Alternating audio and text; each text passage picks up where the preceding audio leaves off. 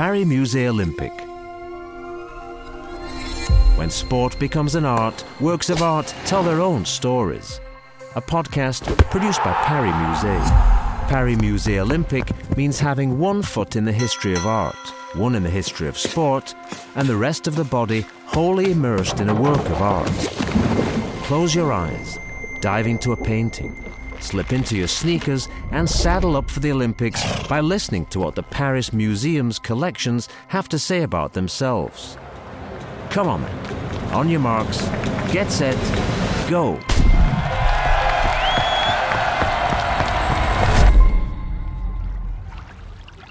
Today, we are diving into The Pleasures of Nautical Travel by Honoré Daumier, a lithograph from 1837.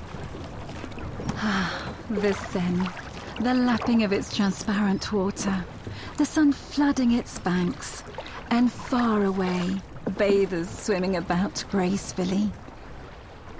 Uh, wait a minute. Not at all. I'm raving. When 1837. It's forbidden to go in the water in Paris. And it's not because the Seine is dirty, but for reasons of modesty. So, since we're not diving into any specially built pools, the only dive we're going to take is inside this lithograph by Honoré Daumier. Steer, for goodness sake! Who paired me with such a fool? Can't even use his oar as a lever to shift the boat.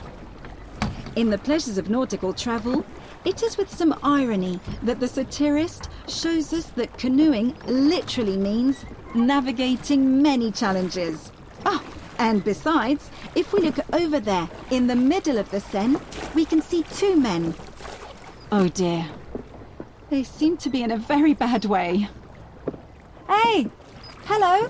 What has happened to you two? I suggested we go on an adventure under the bridges of Paris. I suggested we do what the nobility considers the peak of fashion in the moment. Even our good king has taken to canoeing. And him, he. Careful! Did you know that canoeing, which later became the form of rowing we now know, was first used as a means of transport in ancient Egypt, Greece, and Rome?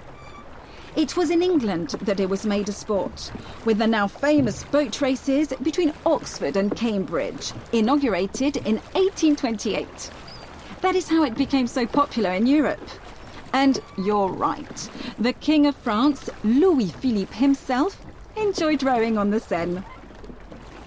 Is everything all right on board? No, it's not. He comes here in his Sunday best, and as you can imagine, boots, slips, and top hat stinks. Ah, don't let go of your blade. If you were less clumsy, we could move forwards by at least 10 meters a second. Look, people are laughing at us. Even that chap there, Daumier, is laughing. The one we see in the paper. Oh, yes. You're talking about the satirical newspaper La Caricature. The portrait he did of your king as Gargantua five years ago did not go down all that well. He was sentenced to six months in prison and received a 500 franc fine. It was the 1835 law on press censorship that forced him to focus his gaze on upper class customs. Your customs, in fact. Faster! All I know is that it draws us like monstrous beings. Whether we're bathing, fishing, or rowing, it's the same thing. We always have to look ridiculous. Well, it's true, he is rather scathing. But not only when it comes to you, he targets all of society and human nature. In fact, rumour has it that Honoré de Balzac intends to ask him to execute five portraits on wood prints for an illustrated edition of his series of novels, The Human Comedy. Both Honorés are honoured. you get it? Yeah? no, sorry, I'm, I'm getting off track. What I mean to tell you is that both men have a particular talent for dissecting the qualities and failings of Parisians. Okay, I admit, most of the time, they're the failings. But the portrayals are always fair and full of depth. The only depths I'm interested in are those of seas and rivers. I'm like Robinson Crusoe, I am. I'll go far, you see? As far as Saint Ouen? Should I tell him that rowing will indeed become an Olympic sport when Baron Pierre de Coubertin organises the modern Olympics? But that he still has to wait 60 years? Don't you get smart with me. You just chatter away while I'm on my boat using all my muscles.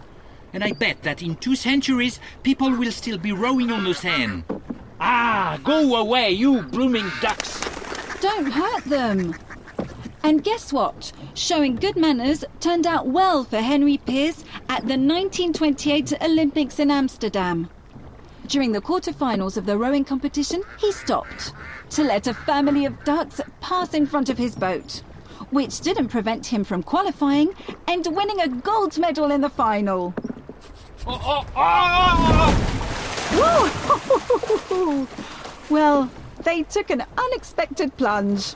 And while they splash about, I'll say, like Baudelaire, flick through Daumier's work, and you'll see, parading before your eyes, into all their amazing, startling reality, all the living monstrosities contained in a large city, all the frightening, grotesque, sinister, and ridiculous hidden gems that lie within it. Daumier knows them. This fictional dialogue provides an auditory immersion in the work, The Pleasures of Nautical Travel by Honoré Daumier, a lithograph from 1837 now kept in the Maison de Balzac. That was Paris Musée Olympique, a podcast by Paris Musée created by Nuit Noire. Did you like it? Discover the other museums by listening to Paris Musée Olympique.